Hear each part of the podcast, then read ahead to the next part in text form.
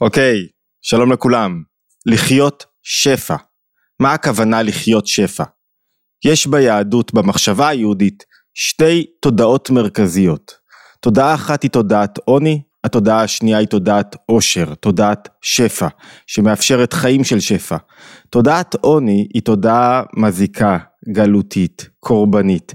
צריך לעבור ממנה, כי היא גם טבעית. מהתודעה של עוני לתודעה של עושר. תודעה של עושר היא מסרטטת מעט את הטוב העתידי. היהדות מסרטטת איך החיים צריכים להיראות.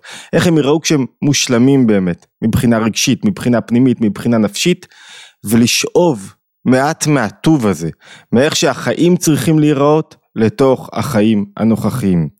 השאלה שנרצה לעסוק בה בסרטון הזה היא מהי בדיוק תודעת שפע, מהם המאפיינים שלה, מהם המאפיינים של תודעת עוני, תודעת חסך, תודעת קורבנות, מי מוגדר כעני, או מתי אני מוגדר כעני, מתי אני מוגדר כעשיר, עד כמה זה תלוי בחשבון הבנק שלי, עד כמה זה תלוי, עד כמה תודעת שפע ותודעת עוני, חודרים, חודרות, התודעות, לתוך החיים הזוגיים שלי, לתוך העבודה שלי, לתוך היחסים שלי עם הילדים, איך ניכרת תודעת עוני, בתוך מערכת היחסים הזוגית, שאני בעצם רואה רק את החסרונות בבן הזוג, איך ניכרת תודעת עוני בתוך היחסים עם הילדים, באופן גידול הילדים, איך ניכרת תודעת עושר בתוך הזוגיות, איך ניכרת תודעת עושר בגידול הילדים, מה זאת אומרת לחיות שפע, בית שחי שפע, למה הכוונה, מה זאת אומרת, הוא עשיר יותר, הוא מבזבז יותר, איך הוא רואה את החיים, איך הוא מסתכל על הדברים, זה הנושא שלנו, לסדרת הסרטונים שנקראת לחיות שפע, ולמה בחרנו דווקא בנושא הזה. עכשיו אנחנו, זה, זה אירוע מאוד מרגש הסרטון הזה, ועכשיו אנחנו מתחילים. לפני תשעה חודשים פחות או יותר התחלנו לעלות סרטון יומי, התבוננות יומית ליוטיוב, ואהבתם את זה. יחד, זה היה איזה, אמרנו יאללה בואו נלמד ביחד, מי שמוכן לצפות, נלמד ביחד רעיון, נצלול לתורת הנפש היהודית, נוציא אה, רעיון אחד, ננסה ללמוד אותו בחמש, שבע, עשר דקות, עשרים דקות, עשרים וחמש דקות, השתדלנו לא לעבור, אה, התחלנו עם, עם, עם אחוז צפיות קטן, במשך תשעה חודשים, הערוץ, ערוץ היוטיוב עבר את המיליון וחצי צפיות, הגענו אה, לעשרות אלפי, למעלה מעשרות אלפי שעות ההזנה, המון המון תגובות מאוד משמחות שלכם, מחזקות, שדוחפות קדימה, שיחות, מפגשים ייחודיים וכולי, ובעיקר הגענו אתמול אני חושב, לעשרת אלפים מנויים בערוץ היוטיוב, יש עוד כמה אלופים בספוטיפיי וכולי, אבל, אבל בעיקר עשרת אלפים מנויים בערוץ היוטיוב, ואמרנו טוב, זה שווה חגיגה ושווה מתנה, כי, כי זה לא מובן מאליו עבורי, ממש לא מובן מאליו, כל uh, צפייה, כל מי שלומד, זה, זה זכות גדולה וזה מרגש מאוד וזה חשוב מאוד, אז החלטנו על um, שלושה דברים לעשות. אחד, לקחנו את הסרטון המצליח ביותר בשנה האחרונה, שזה היה סרטון של לאמץ תודעת שפע מתוקנת. בחרנו בו, הוא היה סרטון שהגיע לעשרות אלפי צפיות ומאות תגובות ולייקים וכולי, בחרנו בו ואמרנו טוב בואו נעשה שלושה דברים סביב הסרטון הזה. דבר אחד שאנחנו עושים זה סדרת סרטונים שמסכמת את תודעת השפע, מרחיבה עוד אותם, כי אם זה הסרטון שאהבתם ביותר, בואו ניתן קצת יותר ממנו, נרחיב, נרחיב את המאפיינים ובעיקר נסכם או נצביע על איך אנחנו יכולים, על פי המחשבה היהודית, על פי תורת הנפש היהודית, לעבור מתודעת עוני לתודעת עושר, מה נדרש ממנו, מאיתנו, איזה פעולות, איזה כלים, איזה דרכי מחשבה, איזה אימון מנטלי אנחנו צריכים לאמץ כדי לעבור מתודעת עוני לתודעת עושר, מחיים של עוני לחיים של שפע. זה דבר אחד. דבר שני, סיכמנו מלכתחילה את הנקודות הללו בחוברת דיגיטלית, לדעתי משנה תודעה נפלאה, טוב, אני כבר לא, זה לא הוגן, כי אני לא אהיה אובייקטיבי, אבל אני מאוד אהבתי את התוצאה. החוברת הדיגיטלית ניתנת כרגע לכם בחינם, מי שרוצה יש לינק למטה בתוך הסרטון הזה, ואפשר למלא מייל, והחוברת תשלח אליכם ישירות למייל. אז מי שרוצה חוברת דיגיטלית שמסכמת את מאפייני לחיות שפע, תודעת העושר על פי המחשבה היהודית, ולעומתה מהם תודעת העוני, מהם מאפייני תודעת העוני, ואיך אנחנו יוצרים התבוננות לשינוי, מעבר מתודעת עוני לתודעת עושר, זה הדבר השני, אמרנו סדרת סרטונים, אמרנו חוברת דיגיטלית, שככה מצאתי זמן תוך כדי התקופה העמוסה האחרונה לכתוב אותה ולהעלות אותה, ואני אשמח מאוד לתגובות על החוברת, היא לא ארוכה מדי, אני חושב שלושים ושבעה עמודים, אבל זה בדיוק מה שצריך כדי ללמוד, לרוץ, להתבונן, אשמח לתגובות. ונקודה שלישית, הגרלה, הגרלה על שני מנויים, להתבוננות, לקהילת התבוננות, בעצם מנויים לאתר התבוננות, שזה אומר, יש שם כמה וכמה סדרות, של קורסים, קורסים שעוסקים במבנה הנפש, להכיר את הנפש שלי, זה קורס שאנחנו כרגע עוסקים בו, קורס על דיכאון, קורס על עצבות, קורס על חרדות עולה בקרוב, קורס על לנצח כל רגע מחדש, קורס אורות, ועוד סדרה של מתנות, ספרים קוליים וכולי, שני מנויים בשווי מאות שקלים, זאת אומרת, איך מצטרפים להגרלה, כל מי שמגיב לסרטון הזה, או לסרטונים הבאים בנושא לחיות שפע, אנחנו נעשה, נעבור על כל התגובות, לא משנה איזה תגובה, מה שאתם רוצים, תגובות חיוביות, וגם תסמנו, תצטרפו אלינו כמובן, נסמן, נספור את התגובות, נעשה הגרלה ביניהם, ונודיע לזוכה, ונודיע בסרטון האחרון של, אני חושב שיהיו שלושה סרטונים, בתוך הסדרה של לחיות שפע, משהו כזה, זה בעצם שלושת הדברים שחשבנו לחגוג איתם את עשרת אלפים המנויים, אני חוזר שוב, סדרת סרטונים לחיות שפע, על פי הסרטון האחרון, המצליח ביותר, שאתם בחרתם בשנה האחרונה, חיבור דיגיטלי שכבר אתם יכולים לקבל אותו, והגרלה, תנו תגובה באחד הסרטונים של סדרת לחיות שפע, אנחנו בעוד שבועיים נעשה את ההגרלה ונודיע מי זכה וניתן לו את המנוי, שני מנויים אנחנו נותנים, אוקיי, מתחילים לפני שמתחילים, אז אני מזכיר, אם כבר עוד לא נרשמתם אלינו ועוד לא הצטרפתם לערוץ ולהתבונות היומית, אז כמובן תירשמו לערוץ, זה סופר חשוב, סופר מקדם, סופר עוזר להרבה אנשים וגם לנו, תירשמו לערוץ, לייק לסרטון שאהבתם וכמובן לשתף, אני אומר את זה תמיד, אבל אני נפגש בכל כך הרבה תגובות חיוביות, כי עוד פעם, זה לא החומר שלי, אני צולל לתוך אה, ספרות תורת הנפש היהודית, שזאת אומרת ספרות הקבלה והחסידות, ודולה משם את הרעיונות ה... שלי משנים את החיים, ואני רק משתף ברעיונות שלי משנים את החיים, אז תשתפו גם אתם, אה, תדושו בהם, תנסו לשאול את עצמכם, מה זה אומר לכם, איפה הדברים פוגשים אתכם, ומתוך השאלות, יוצא גם ההתבוננות לשינוי, היישום עצמו. אוקיי, השאלה הראשונה בקשר ללחיות שפע שאני רוצה לשאול בסרטון הזה היא למה בכלל לאמץ תודעת שפע? למה זו תודעה כל כך חשובה ודומיננטית במחשבה היהודית? למה זו תודעה שיונקת, אמרנו, ממכלול הטוב העתידי? למה חלק מתיקון אדם ותיקון עולם זה לעבור מתודעת עוני לתודעת שפע.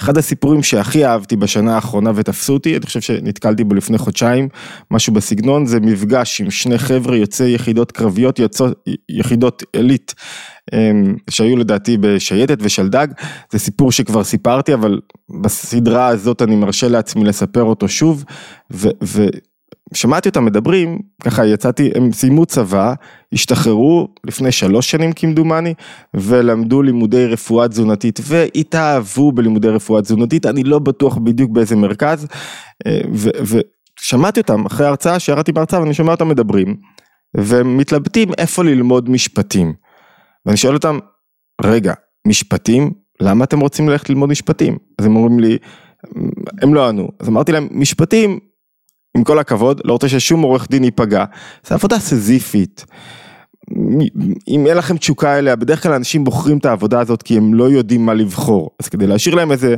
איזה תעודת ביטוח, עם כל האופציות פתוחות, אז הם אומרים, טוב, בואו נראה את המקצוע, שיאפשר לנו אחר באפשרויות בחירה בעתיד, ובואו נבחר, זאת אומרת, הם לא מוכנים להתחייב למקצוע מסוים, ואז, אם הם לא בחרו עכשיו, גם עוד ארבע שנים, הם יוצאים לשוק, הם גם לא בחרו, פתאום הם מוצאים את עצמם, עובדים במקצוע שהם לא בחרו בו, מקצוע שלא בחרת בו, אין לך אליו תשוקה, זאת אומרת, הלכת, עשית משהו, השקעת עשרות, אם לא מאות אלפי שקלים, בתחום שאתה לא בטוח שאתה אוהב, אתה לא יודע, בגלל שאתה לא יודע מה לבחור, אז נשארת איתו דווקא, ועכשיו אתה עובד במקצוע שאתה לא בדיוק אוהב, ולכן השוק מוצף עורכי דין, שחלק גדול ממנו נשרו מהמקצוע, זאת אומרת, אחוז הנשירה מהמקצוע, עריכת דין, לא בדקתי מספרים, אבל אינטואיטיבית הוא אחד הגבוהים שיש בשוק, וזו שאלה טובה, אם אין לך באמת, אתה לא יודע מה לבחור, אין לך ידיעה, מה המקצוע שאתה אוהב, שאתה דלוק עליו, שאתה רוצה אותו, אוקיי, אני מבין את הרעיון של לפתוח לי אופציות,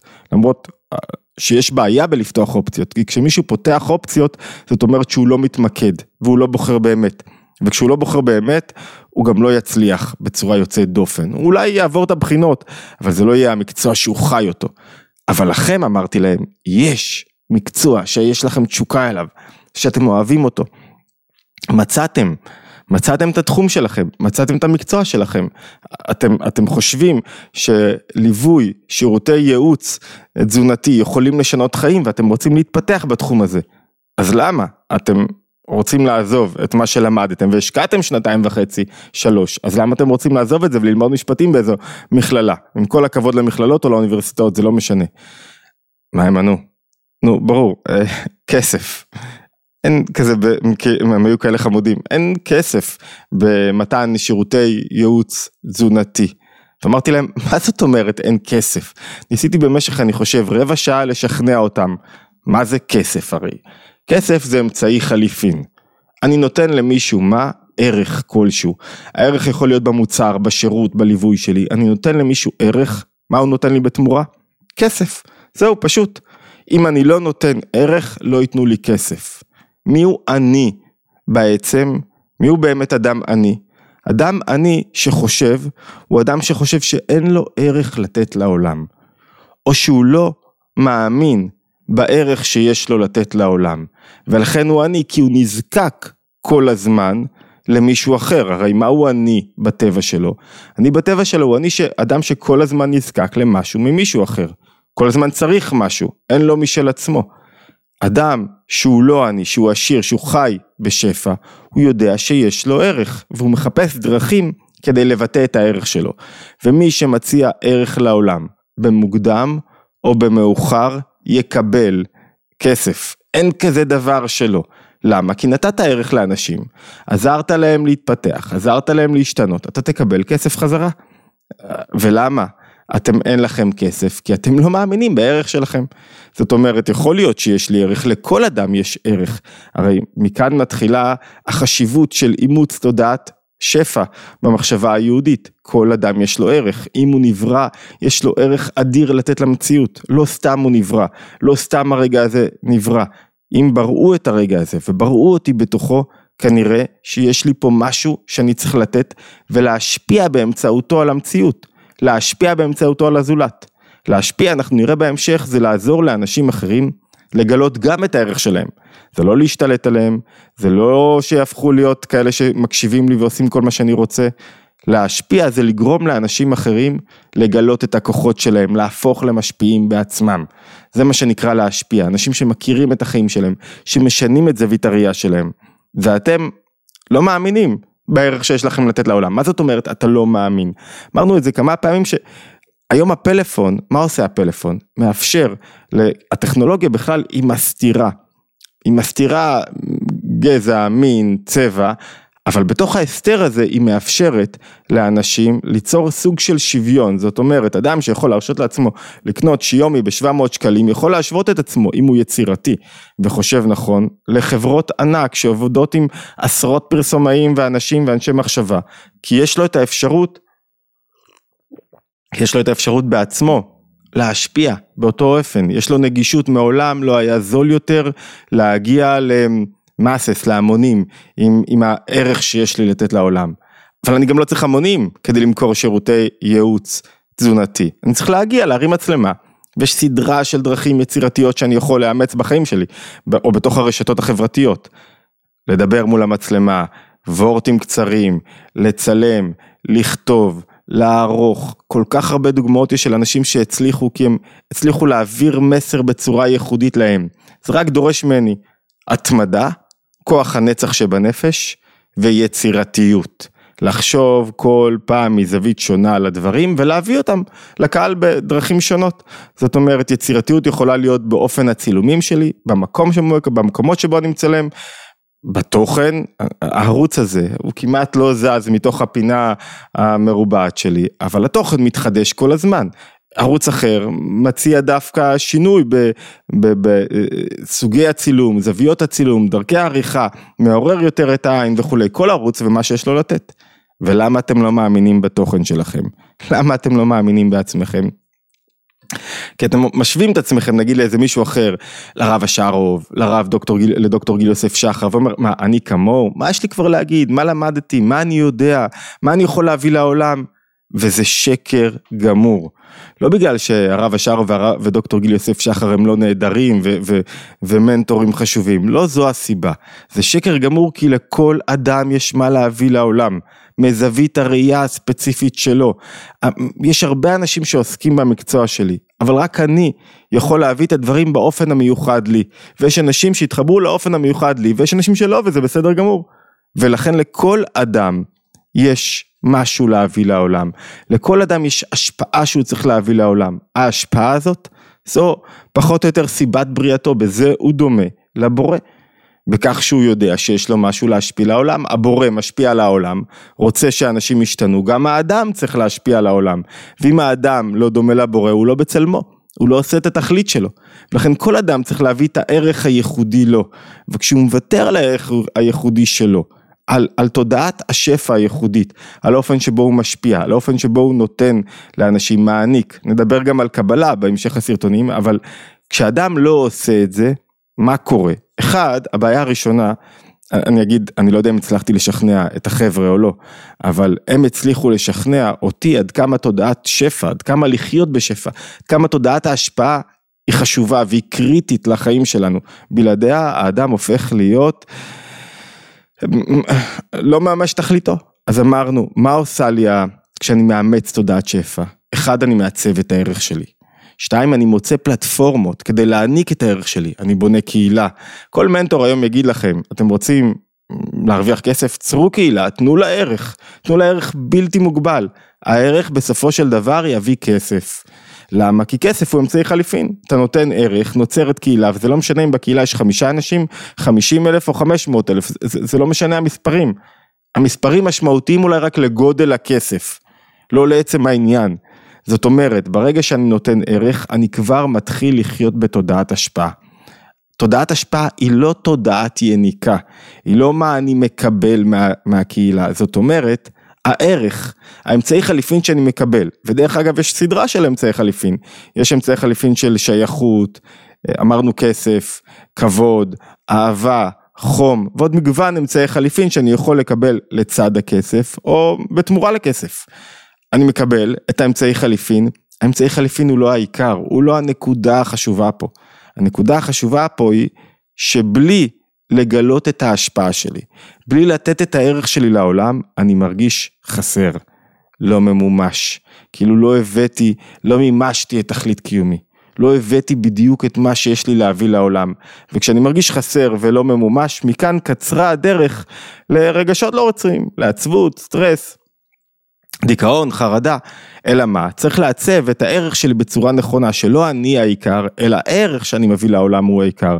הערך, הרי, גם אם אני מקבל אמצעי חליפין כנגד הערך שלי, שילמו לי כסף, נתנו לי חום, נתנו לי כבוד, נתנו לי אהבה, או, או לפעמים אני צריך ערך, אני צריך משהו אחר, נתנו לי את מה שאני צריך, בתמורה, אני מקבל אמצעי חליפין, האמצעי חליפין לא נועד כדי שאני נתק אותו, ועבודד, ועבודד אותו מה, מה, מההשפעה שלי, מהערך שאני מביא לעולם. לא, בדיוק לא. אם קיבלתי כסף, אם התעשרתי באופן כלשהו, ביחס למה שהייתי אתמול, חיים בשפע, הכוונה שאני לוקח את הכסף הזה וממשיך להשקיע אותו בעסק שלי, במוצר שלי, בהשפעה שלי, בערך שיש לי להביא לעולם, בטוב, בכישרונות שיש לי להביא לעולם. למה? כי לא סתם קיבלתי אמצעי חליפין, הוא לא נועד כדי שאני רק יחיה חיי נוחות, אלא כדי שאני אנצל את זה, שנוכל לפרוץ יותר קדימה, ואז להשפיע על העולם, להצמיח אותו ולהפוך אותו לעולם שהוא נמצא בדרגה גבוהה יותר, של מימוש פוטנציאל ומימוש כוחות. השאלה היא, יש כמה שאלות, איך הערך קשור לכסף בדיוק, מהו בדיוק הערך, איך אני יודע, מהם המאפיינים של העוני ומהם המאפיינים של השפע, מה מונע ממני מלהאמין בעצמי, מה מונע ממני מלגלות את הערך שלי, ומה יעזור לי לגלות את הערך שלי, לפני שנענה על השאלות הללו בסרטונים הבאים, בסרטון הזה אני רוצה עדיין להשלים קצת במילה וחצי, מהי תודעה? למה תודעה היא כל כך חשובה? אפשר לדבר בעריכות על תודעה, אני לא רוצה להעריך יותר על המידה, בפשטות, תודעה, בפשטות ובכלליות, תודעה היא המשקפיים דרכם אני מסתכל על המציאות. זאת תודעה, זאת אומרת, המשקפיים דרכם אני רואה את המציאות משפיעות על הבחירות שלי, על הסיכונים שאני מוכן לקחת, על איך שאני רואה את החיים שלי, איך שאני רואה את הזוגיות שלי, איך שאני רואה את הילדים שלי. זה, זה העניין המרכזי בתודעה. זאת אומרת, התודעה היא הבחירה שלי, איך יראו חיי. ובגלל שהתודעה היא כל כך משמעותית לבחירה, איך יראו חיי, יש המון גורמים שמנסים להילחם על התודעה שלי. גורמים חיצוניים וגורמים פנימיים. גורמים חיצוניים כמו בעלי אינטרסים, כמו תקשורת, סביבה, תרבות, כל מה שמנסה, בוא תחשוב כמוני, בין אם כדי להוציא אינטרס, ובין אם כדי ליצור, להפוך אותי לאחד מה, כל אלה הם גורמים חיצוניים שמנסים להשתלט, להנדס לי את התודעה וכו'. זאת אומרת, להשפיע על המשקפיים, דרכם אני רואה את המציאות, מפרש אותה ומבין אותה. ויש כמובן גם גורמים פנימיים, כמו חוסר אמון שלי בעצמי, רגשות לא רצויים, תובנות לא נכונות על החיים ועל המשמעות שלהם, וכו' וכו', גורמים פנימיים שלי, שתמיד הגורמים החיצוניים משפיעים על הגורמים הפנימיים, שהם גורמים לי בעצם לאמץ תודעה, שמה מה המאפיין המרכזי שלה? שאני נשלט בתודעה שלי. זאת אומרת, אם תודעה זה המשקפיים, דרכם אני מסתכל על המציאות, הדבר החשוב ביותר זה שאני בוחר את התודעה שלי. עם מישהו אחר, עם הסביבה, היא זאת שמעצבת לי את התודעה, ותמיד הסביבה, התרבות, הערכים, האינטרסים, מעצבים במידה מסוימת את התודעה, משפיעים עליה. אבל אסור לתת להם את כל מרחב התודעתי. אני חייב להיות בסופו של דבר זה שאחראי על הבחירה של איך להסתכל על הדברים. העולם אומר לי, בוא תהיה פסימי. אני אומר, רגע, אני לא רוצה להיות פסימי. אני רוצה להסתכל על הדברים אחרת. העולם אומר לי, בוא תהיה חרדתי. נדבר על זה שאחד המאפיינים של תודעת עוני זה חרדות. נסביר למה. העולם אומר לי, בוא תהיה חרדתי. אני אומר, לא, אני רוצה תודעה של ביטחון, ביטחון ותנועה של שפע ותנועה של קבלה. זאת אומרת, כדי לעבור מתודעה של עוני לתודעה של עושר, נדרש מאמץ. איזה מאמץ? המאמץ של להחזיר את התודעה לידיים שלי. שאני שולט בתודעה שלי, אני מעצב את המשקפיים, את המערכת הפרשנית, דרכה אני מסתכל על העולם, זה אף פעם לא במאה אחוז, אבל ככל שיש לי יותר שליטה על התודעה שלי, על איך שאני מבין את הדברים, איך שאני רואה אותם ואיך שאני מפרש אותם, אני כבר מתקרב יותר לתודעת שפע, כי אני יותר מאמין בעצמי, אני יותר בוחר, כמו שאני נותן לאנשים אחרים, ולדעות שגויות, ולקוחות פנימיים לא נכונים, שקריים, מצד ה, בשפת הקבלה והחסידות זה נקרא מצד הסתרא אחרא, מהצד האחר להשתלט לי על תודעה, אני פחות אאמין בעצמי, פחות אגלה את ההשפעה שלי, את הערך שיש לי להביא לעולם, ובסופו של דבר כתוצאה מכל אלה, לא אחיה בשפע. אתה יכול לראות אנשים, אפשר לראות אנשים שיש להם כסף לא מעט בבנק, ולמרות שהם עשירים מבחינה כלכלית, הם מתהלכים בעולם בתודעת עוני, הם בתודעת חסך, הם בתודעה שהיא בדיוק הפוכה לתודעת עושר, כי התודעה שלהם נשלטת על ידי מישהו או משהו אחר, ונראה איך זה יכול להיות שאדם שיש לו כסף הוא עדיין חי בתודעת עוני, ואיך יכול להיות שאדם שכרגע אין לו כסף, הוא הולך להתפתח, וגם אם אין לו כרגע כסף והוא מאמץ תודעת שפע, יהיה לו כסף בעתיד, יהיה לו כסף, יהיה לו ערך ויהיה לו חיים מלאים הרבה יותר. טוב, אז אחד, אתם מוזמנים להירשם לערוץ, שתיים, לקבל את המתנות שדיברנו עליהן, את ההגרלה ואת אה, את החיבור הדיגיטלי שמחכה לכם פה למטה עם לינק, רק למלא פרטים והוא יישלח אליכם. אה, מאוד מעניין, לדעתי מאוד מאוד חשוב, כדאי לעבור עליו בעדיקות. הוא בעצם מסכם את סדרת הסרטונים ואת מאפייני תודעת העוני, תודעת העושר. זה הסרטון הראשון באפיון תודעת עוני למול תודעת עושר, ומה זה לחיות בשפע. בקרוב נעלה את הבאים, מוזמנים להישאר איתנו, כרגיל, ממשיכים גם בהתבוננות יומית. תודה לכולם ולהשתמע, תודה לכולם, מאוד מעריך. זה רגע מאוד מרגש שהגענו לשיא הזה, ומחכים, יש לנו הרבה תוכניות להמשך, תצטרפו אלינו, ולהשתמע בהתבוננות היומית הבאה.